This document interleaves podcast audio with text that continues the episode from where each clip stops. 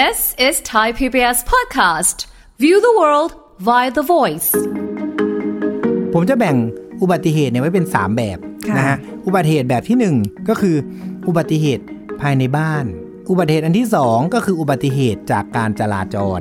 อันที่ 3 คืออุบัติเหตุของคนสูงอายุ ผมจะแบ่งเป็น 3 กลุ่มหลักๆจริงๆ จราจรเนี่ยมาอันดับหนึ่งแล้วก็อุบัติเหตุของคนสูงอายุเนี่ยอันดับ 2 ส่วนอุบัติเหตุเล็กๆน้อยๆในบ้านเนี่ยอันดับ 3 มันเป็นยังไง อะอย่างผมอยู่เวรตั้งแต่5้าโมงถึงเที่ยงคืนนะ เชื่อไหมเจอยันเที่ยงคืนอะฟังทุกเรื่องสุขภาพ อัปเดตททุกโรคภัย ฟังรายการโรงหมอ กับดิฉัน สุรีพร วงศิตพรค่ะ This is Thai PBS podcast.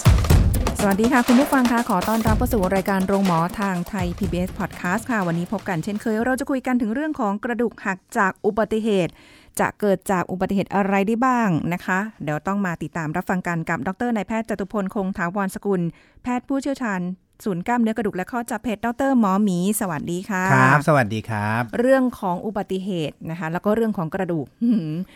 เหมือนเป็นของคู่กันยังไงไม่ใช่รู้เลยมันเจออะบ่อยมากฮะเออช่วงนี้คือที่ต้องมาพูดเรื่องนี้ก็เพราะว่า คือมันก็เพิ่งผ่านช่วงปีใหม่มาเนาะค่ะแล้วก็เดี๋ยวก็จะมีเทศกาลนู้นเทศกาลนี้ คือประเทศไทยเนี่ยเป็นประเทศที่ มีประมาณ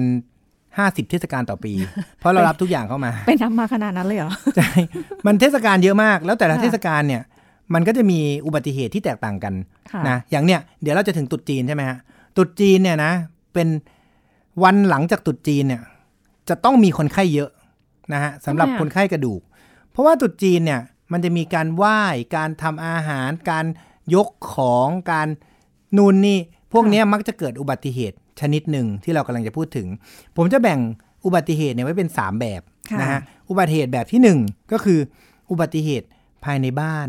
นะครับ เล็กๆ น้อยค่ะๆนะครับสำหรับคนทั่ว ๆ ไปอะอุบัติเหตุอันที่ 2 ก็คืออุบัติเหตุจากการจราจรค่ะนะครับนะอันที่ 3 คืออุบัติเหตุของคนสูงอายุนะผมจะแบ่งเป็น 3 กลุ่มหลักๆนะซึ่งถ้าเกิดว่า เทศกาลหนึ่งเนี่ยก็จะรู้เลย อย่างเช่น เทศกาลตรุษจีน คนแก่จะมา แล้วก็อุบัติเหตุ พวกเล็กๆ น้อยๆ จะมาค่ะจราจรจะเงียบไม่ค่อยมี อ่า แต่ถ้าเอาใหม่สมมุติเป็นสงกรารอันนี้เนี่ย คนแก่ไม่ค่อยมีอุบัติหเล็ตุกๆ น้อยๆ ก็ไม่ค่อยมีค่ะมีแต่จราจรเพียบนะ แต่อยังปีใหม่เนี่ยก็จะมีอุบัติเหตุของคนสูงอายุมี เล็กๆ น้อยๆ ก็ไม่ค่อยมี มักจะเป็น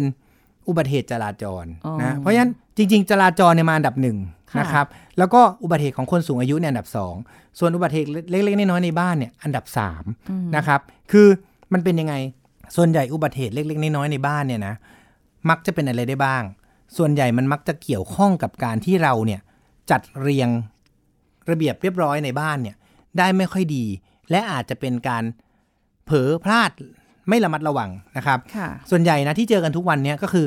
ประตูหนีบนะเจอทุกวันเออเอออ่าเป็นปไม่ว่าด้จะหนีบตัวเองหรือหนีบผู้อื่นค่ะนะครับนะ จริง ๆ พวกนี้เนี่ยคือต้องแนะนำอย่างนี้ มันมักจะเกิดจากการที่เราจัดวางหรือจัดเรียงสิ่งต่าง ๆ ในบ้านเนี่ยที่อาจจะไม่เหมาะสมเช่นนะ ยกตัวอย่าง ส่วนใหญ่คนที่โดนหนีบอะมันมักจะไม่ใช่ผู้ใหญ่ มันมักจะเป็นเด็กค่ะนะ เจอบ่อยๆที่ว่าประตูผู้ใหญ่เนี่ยปิดประตูแล้วหนีบเด็กนะนึกออกไหมเพราะว่าบางทีจริง ๆ แล้วเนี่ยอย่างบางประเทศอะนะเขาจะจัด environment หรือสิ่งแวดล้อมเนี่ยให้เป็นสำหรับเด็กอยู่ค่ะนะฮะอย่างประตงประตูเนี่ยเขาก็จะใช้ชนิดเบาอ๋อนึกออกไหมห้องเด็กเนี่ยต้องเป็นชนิดเบาค่ะบางแต่บ้านเราเนี่ยเหมือนคือเป็นแบบออนันต์คือ ทั้งบ้านมันเหมือนกันหมดใช่ถูกไหมบางบ้านเนี่ยใหญ่หน่อยประตูไม้สัก ค่ะ อันนี้ก็มีหักเลย โอ้โหหนาหนักเลยถูกไหมทีเดียวอันนี้มีหักเลยค่ะแต่ว่าอย่างบ้านที่มีเด็กเนี่ยห้องเด็กใช่ไหมเพราะเราเปิดประตูเข้าออกในห้องเด็กบ่อยใช่ไหมฮะ เราก็ต้องเลือกประตูที่มันเป็นประตูบางหรือประตูคล้ายๆประตูห้องน้ำอย่างเงี้ยค่ะประตูพลาสติกหนีบมานิดหน่อยเนี่ยยังไงมันก็ไม่หักอืมนะ แล้วก็จริงๆมันต้องมีพวก door stop นะฮะนะ แล้วก็อันนี้คืออันหนึ่งถูกไหมอันต่อมาก็คือ พวกเตะนู่นนี่ค่ะนะครับ คือเตะเองอะนะ เช่น ไอเสาเตียง เสาโต๊ะ เสานู่นเสานี่ทั้งหลายอะได้ยิ่งอะ modern ยิ่งเจ็บหนักอืมอ่า สังเกตไหมคือพวกเตะแล้วกระดูกหักมา ก็จะพวกเสา slim slim อะไรเงี้ย ถ้านึกออกไหมจากบ้านสมัยก่อนโบราณโบราณนะค่ะเราจะเป็นโต๊ะแบบเหลี่ยมหรือมนไปเลยใหญ่ ๆ นิ้วเราไม่มีทางไปเตะหรือเข้าหว่างมันได้ แต่เดี๋ยวนี้สังเกตดิบ้านใหม่ๆนะไม่ว่าจะเป็นเตียงใต้โซฟา อ๋ออะไรพวกเนี้ยค่ะมันจะเป็นแท่งลงมาขนาดแบบเล็กเล็กๆ slimเรียกมินิมอลอะ เข้าหว่างนิ้วได้อ่ายิ่งมินิมอลยิ่งหักค่ะนะยิ่ง maximal ยิ่งไม่หักอ๋อนะเพราะฉะนั้นพวกนี้เนี่ยจริง ๆ มันจะมีตัวกรอบนะ คือถ้าค่ะเดี๋ยวนี้เข้าไปในในเว็บ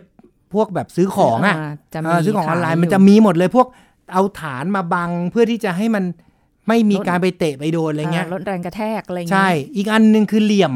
ค่ะอ่าพวกนี้หัวแตก อ่าหัวแตกในบ้านค่ะนี่เราพูดถึงในบ้านก่อนนะอ่าฮะคือสิ่งที่พูดเพราะอะไรรู้ป่ะฮะ คือช่วงนี้ผมเจอเยอะเพราะคนมันอยู่บ้าน work from home อ่า ถามว่าตอนเนี้ยโรงพยาบาลที่อยู่ในเมืองอะ ไม่มีหรอกคนไข้ มีแต่โรงพยาบาลที่อยู่แถวแถวๆบ้าน ค่ะนึกออกไหมคือ พออยู่แถวแถวๆบ้านปุ๊บเนี่ย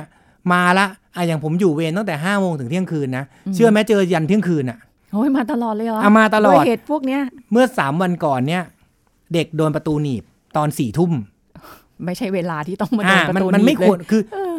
ประตูห้องเด็กนี่แหละค่ะเด็กอะมันเดินตามแม่ออกมาอ่าแล้วแม่ไม่ก็ทันปิดประตูเห็นอืมแล้วแม่ไม่เห็น เด็กก็หนีบโอ้อ่าก็ไม่ได้นอนกันเลยครับ วันนั้นก็มาค่ะเลยนะปรากฏว่าเลือดอาบมาเลยอืมนะก็ต้องถอดเล็บกันอย่างนี้ เป็นต้นน่ากลัวนะครับ คือค่ะเพราะฉะนั้นอันเนี้ยที่เราพูดอะเพราะเราอยากจะให้เออเขาเรียกปรับ เปลี่ยนสิ่งแวดล้อมที่อยู่ภายในห้องหรือภายในบ้าน ตอนแรกโยว่าหมอมีจะบอกว่าเอ้ยคิดว่าจะได้ยินหมอมีบอกว่าการุณาเอานิ้วเท้าออกโดยเฉพาะนิ้วก้อย คือนิ้วเท้าเราเนี่ย เราเอาออกไม่ได้ใช่ไหมฮะไม่ตัดนิ้วออกไม่ได้ มันไม่ มันเป็นอวัยวะที่เราไม่รู้ว่ามันมีประโยชน์อะไร แต่ว่ามันชอบไปโดนชอบชนถูกต้องตลอดเวจลาริงๆปัจจุบันนี้นะ นิ้วเท้าเนี่ย เอาจริงที่สำคัญที่สุดตอนนี้มีนิ้วหัวหัวแม่เท้าอย่างเดียว นอกนั้นไม่มีเลยก็เดินได้เออนะฮะเพียงแต่มันไม่สวยงามอืมแค่นั้นเอง แต่ไอ้นิ้วนิ้วที่ทำให้สวยงามนี่แหละ มักจะเป็นนิ้วเจ้าปัญหาใช่นะครับ เพราะฉะนั้นอันนี้เนี่ยก็ต้องระมัดระวังนะครับ แล้วก็อีกอันหนึ่งคือพวกที่ทำงานในบ้านค่ะทำงานที่อันตรายที่สุดนะ พวกเย็บผ้าอ๋อเย็บผ้านี่เจอบ่อยมากค่ะ เข็มทิ่มเข้าไปเนี่ยอุ๊ยอ่าแต่พวกนี้อันอันนี้เป็นเป็นอะไรที่มันมันมันคงทำอะไรไม่ได้นะเพราะมันเป็นความเสี่ยงของการทำเอ่อการทำงานอยู่แล้วนะฮะอ่าฮะอันนี้คงจะแก้ไขอะไรไม่ได้เนาะเพราะว่าคือยังไงเข็มมันก็ต้องเป็นเข็มอะนะเปลี่ยนไปแต่ก็อยากจะให้อย่างอื่นไม่เป็นอย่างนี้ คือในบ้านถ้าบ้านไหนที่มีเด็ก ผมอยากให้เราอาจจะต้องปรับนะบ้านคือเข้าใจอยู่มันไม่ได้ทุกบ้านก็จะรวยเนาะแต่ว่าบ้านที่ พอที่จะมีกำลังเนี่ย ผมคิดว่ายังไงก็ควรที่จะต้องจัดการบ้านตัวเองให้เอ่อเหมาะสมกับสิ่งแวดล้อมที่จะมีเด็กค่ะนะครับ อีกอันหนึ่งคือเรื่องความสูงความเตี้ยของเตียงด้วย พบบ่อยมากเลยนะฮะที่เด็กเนี่ยมาด้วยศอกหลุดนะครับฮะศอกหลุดยังไงอ่าคนฟังก็จะดูโอ้โหเรื่องใหญ่ เด็กเนี่ยในช่วง1นถึงสขวบเนี่ย ตัวศอกของคนเราเนี่ยปกติกระดูกแขนมันจะมีอยู่สองอันนะ ซึ่ง พอเด็กเนี่ยเขาพลิกตัวเนี่ยนะ ทับแขนปุ๊บเนี่ย หัวกระดูกของที่อยู่ตรงบริเวณศอกเนี่ยอันหนึงเนี่ยมันจะหลุดออกมาเขาเรียกว่าพูเอลโบนะอันเนี้ยเกิดจากเด็กตกเตียงแล้วทับแขนอะเจอบ่อยมากค่ะนะฮะแล้วคุณพ่อคุณแม่ก็ต้องอุ้มมาตอนประมาณเนี่ยสามทุ่มห้าทุ่มเที่ยงคืนอืมมาแล้วก็เราก็ต้องมาดึงแล้วก็เอากลับเข้าที่อุ๊ยเพราะมัฉะนั้นนตกแรงขนาดไหนถึงต้องแบบหลุดก็ได้ขนาดนั้นอะสูงประมาณแบบสักปกติเตียงบ้านเราเนี่ยมันก็จะสูงประมาณสัก 60 เซนใช่ไหมค่ะอ่าพวกเนี้ยก็ถือว่าสูงแล้ว จริง ๆ แล้วเนี่ยสำหรับเด็กเนี่ยนะเอาไว้ใกล้พื้นที่สุดอะดีที่สุดนะฮะนะแล้วก็อย่าพยายามเอามานอนเตียงเดียวกับพ่อแม่นะเพราะว่าพวกนอนเตียงเดียวกับพ่อแม่อย่างที่เราสูงเตียงพวกเราเนี่ยพอรวมฟูกเข้าไปเนี่ย มันตกก็จะประมาณเนี่ยหกสิบเซนค่ะพอหล่นลงมาปุ๊บแขนมันก็ทับปุ๊บเนี่ยศอกหลุดมนี่เจอบ่อยมากค่ะนะเพราะฉะนั้นเรื่องความสูงของเตียงเรื่องเออ สิ่งแวดล้อมภายในบ้านเนี่ยก็ต้องควรจะทำให้มันเหมาะสมกับกับเด็ก ทีนี้สำหรับผู้ใหญ่อะสมมติเราไม่ได้เลี้ยงเด็กนะสำหรับผู้ใหญ่เราก็ควรที่จะต้อง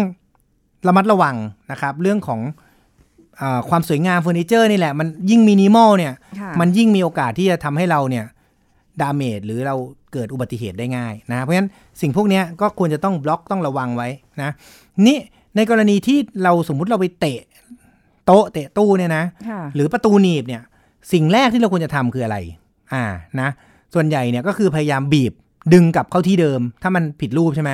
ไม่ต้องอย่าไปทำนะฮะเพราะว่าบางทีเนี่ย พอเราไปดึงเราไปกดเนี่ยค่ะกระดูกเนี่ยมันเลื่อนแตกหนักกว่าเดิมอุ้ยนะฮะไม่กล้าแล้วทำพอเวลาหรอกมาถึงเราเนี่ยอือฮะเราดึงกลับเข้าที่เนี่ยมันไม่เข้าแล้วไง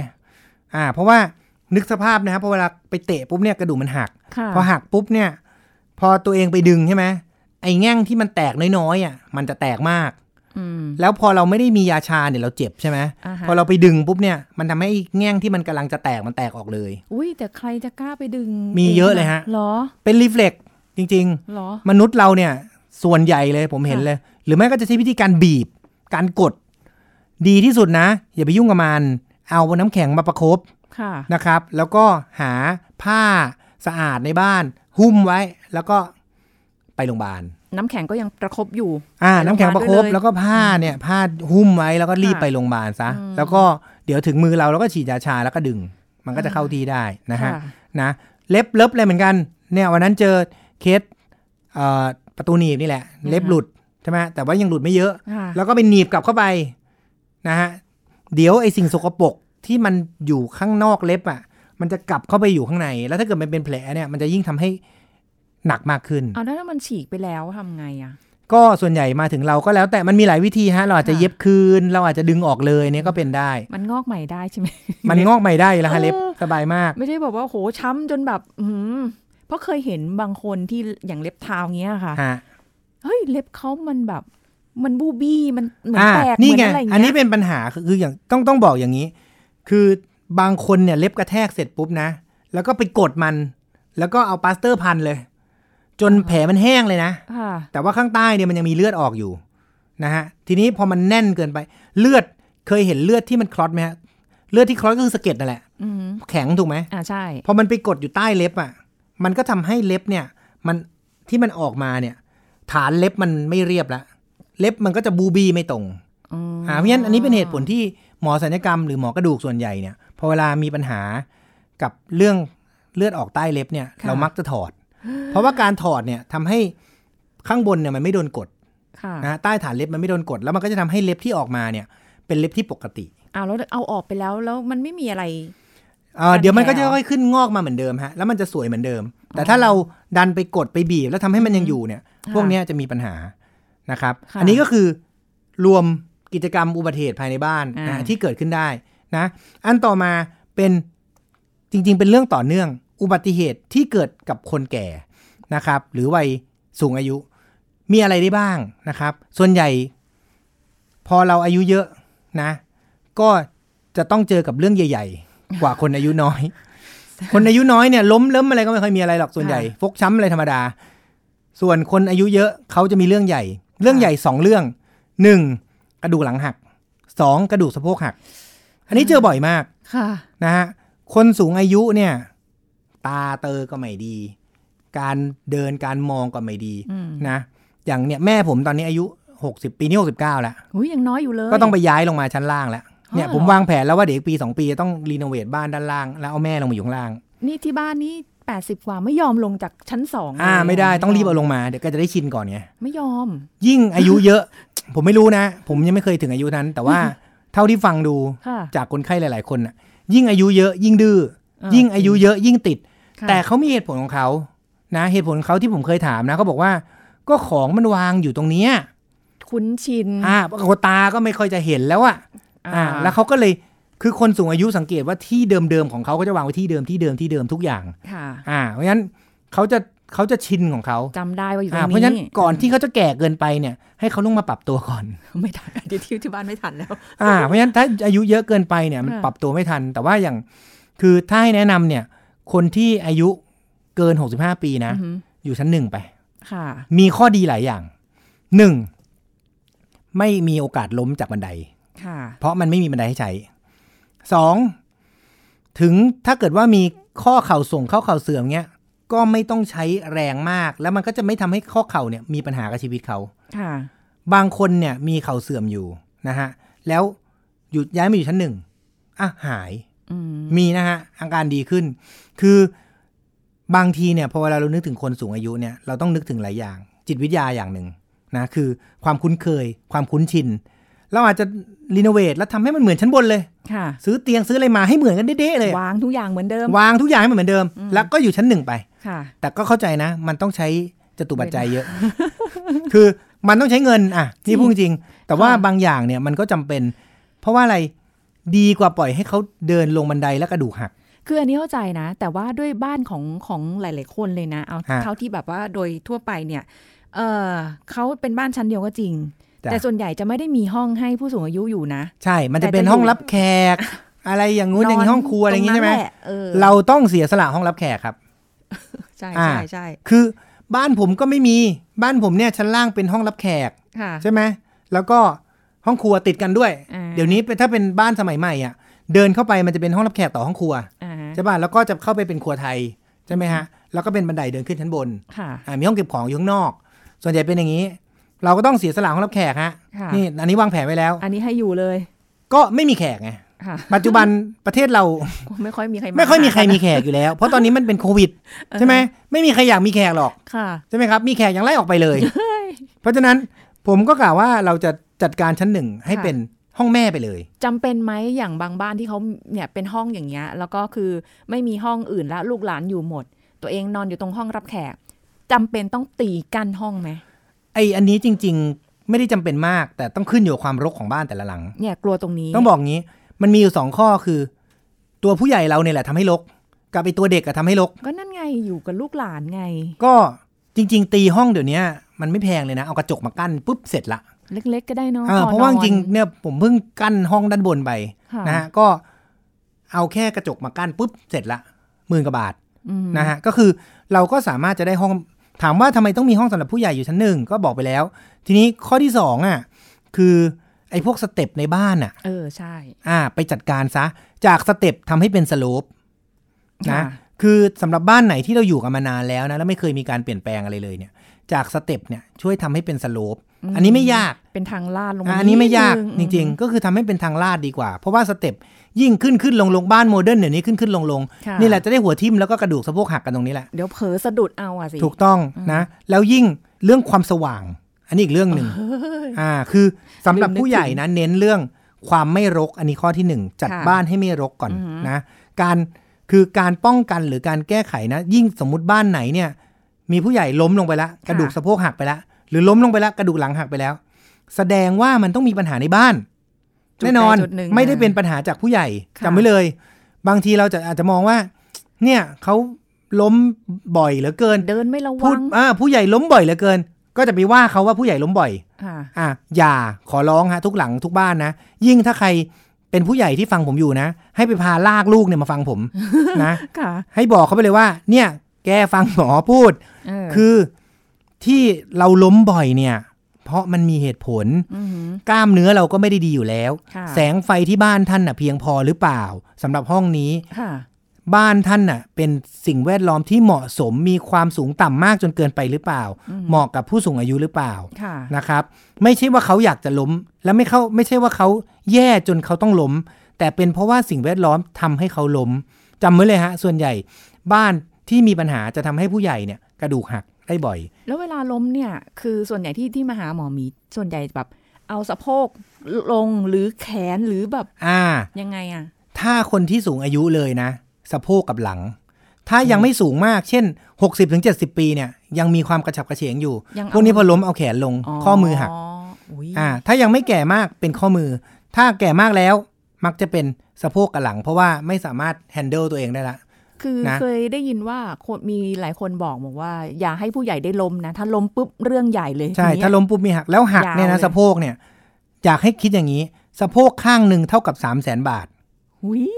เอา3 0 0แสนไปรีโนเวทบ้านดีกว่า ถูกไหม สามแสนเลยเหรออ่า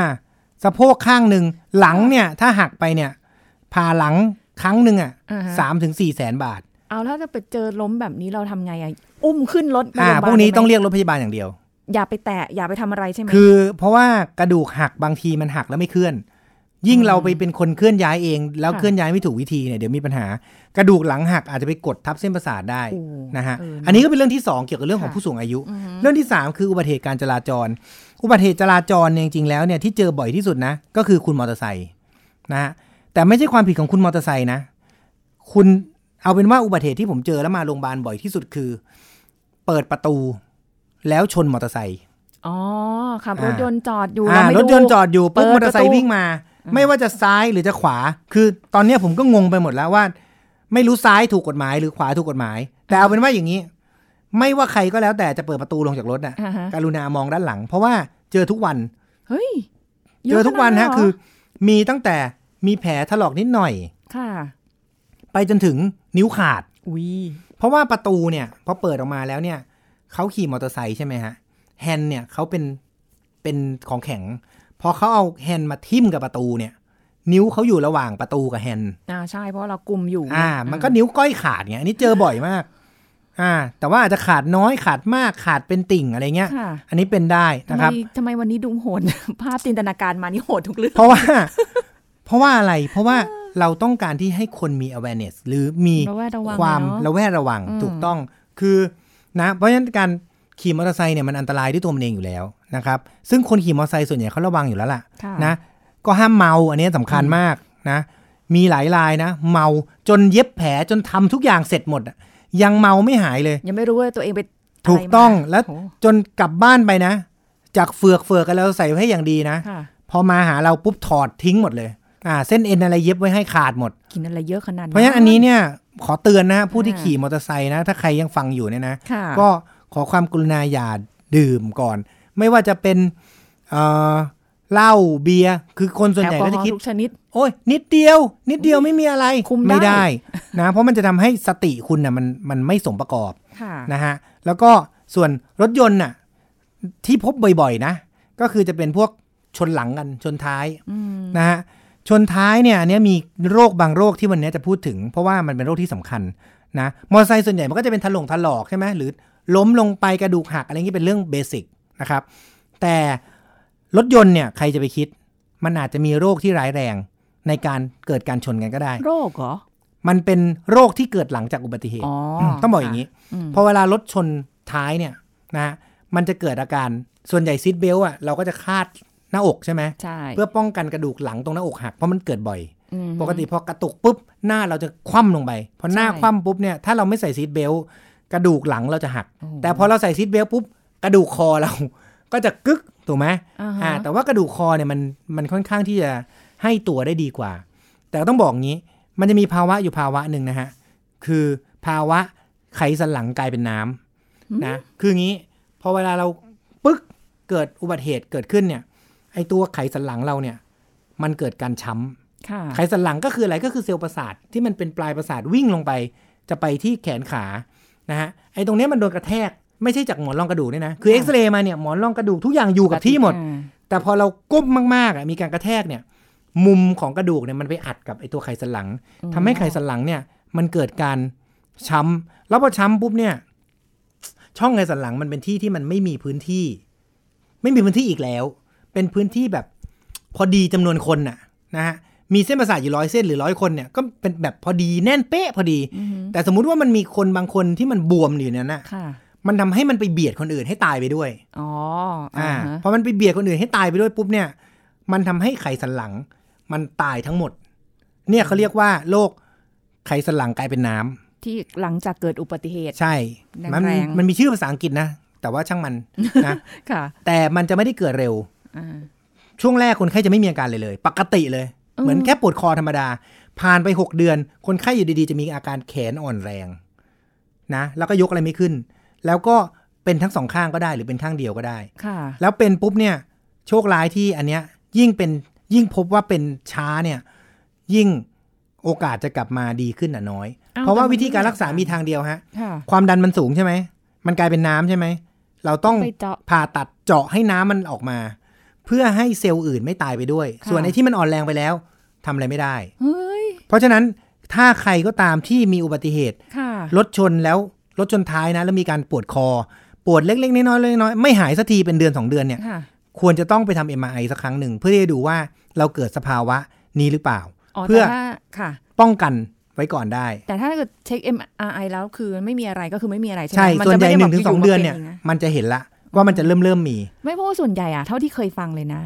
ที่โดนกระแทกมาแล้วแบบบางทีเราจะเฮ้ยไปเช็คไหมอะไรอย่างเงี้ยอ่าทุกคนจะบอกไม่เป็นอะไร ไม่เป็นอะไรด้ปวดใช่ไม่มีอาการไม่ปวดไม่มีไม่ต้องไปเช็คพวกนี้เนี่ยอ่าถ้ามีอาการปวดเล็กๆน้อยๆหรือมีอาการชาเล็กๆน้อยๆเนี่ยค่ะให้รีบไปเลยนะครับทำ MRI เพราะพวกนี้เนี่ยป้องกันได้ไม่ทำให้มันค่ะเกิดการแย่ลงเออนะ วันนี้ก็เลยขอสรุปนะฮะอาจจะ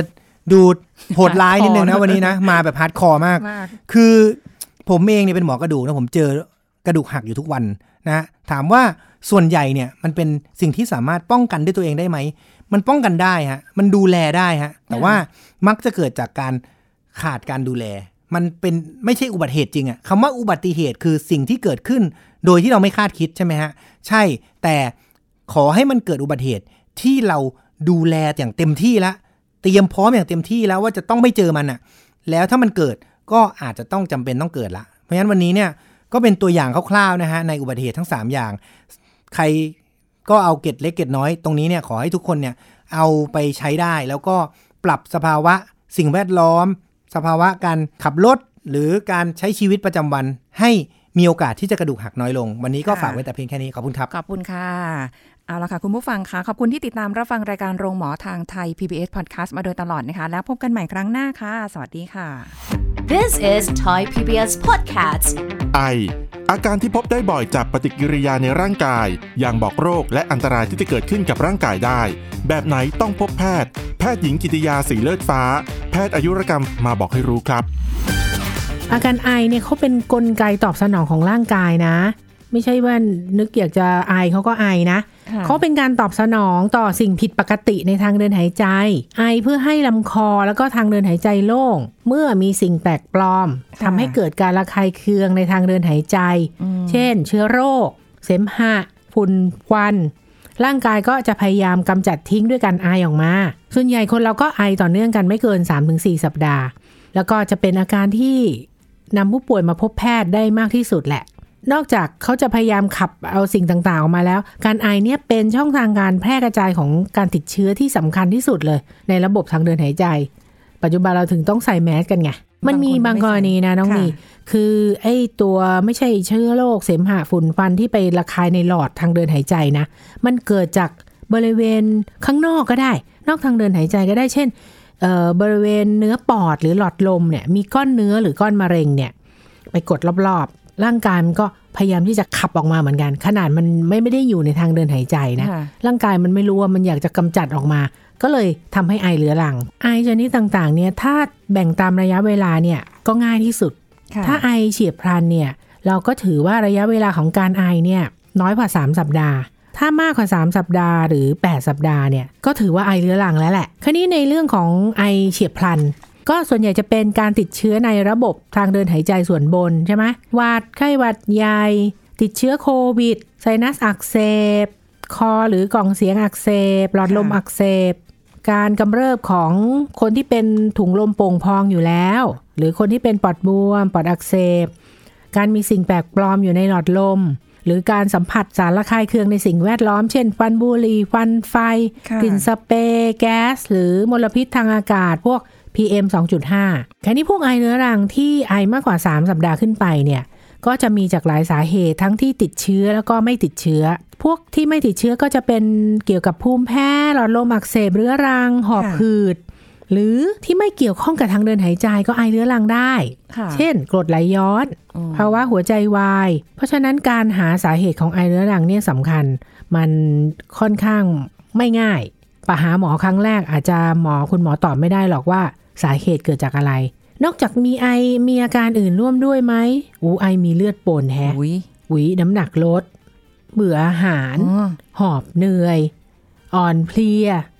เจ็บหน้าอก โดยเฉพาะถ้าสัมผัสกับผู้ป่วยวัณโรคนะ คนในบ้านเป็น หรือเคยเคยรักษาพยาบาลเขาหรืออยู่ใกล้ชิดกันเนี่ย ต้องพบแพทย์จ้ะพวกที่มีโรคประจำตัว โอ้ โดยเฉพาะเบาหวาน โรคไต โรคหัวใจเนี่ย พวกที่ภูมิต้านทานไม่ค่อยดีเนี่ย ถ้ามีอาการไอเรื้อรังเนี่ย ต้องพบแพทย์ This is Thai PBS Podcast ติดตามรายการทางเว็บไซต์และแอปพลิเคชันของไทย PBS Podcast Spotify SoundCloud Google Podcast Apple Podcast และ YouTube Channel Thai PBS Podcast Thai PBS podcast. View the world via the voice.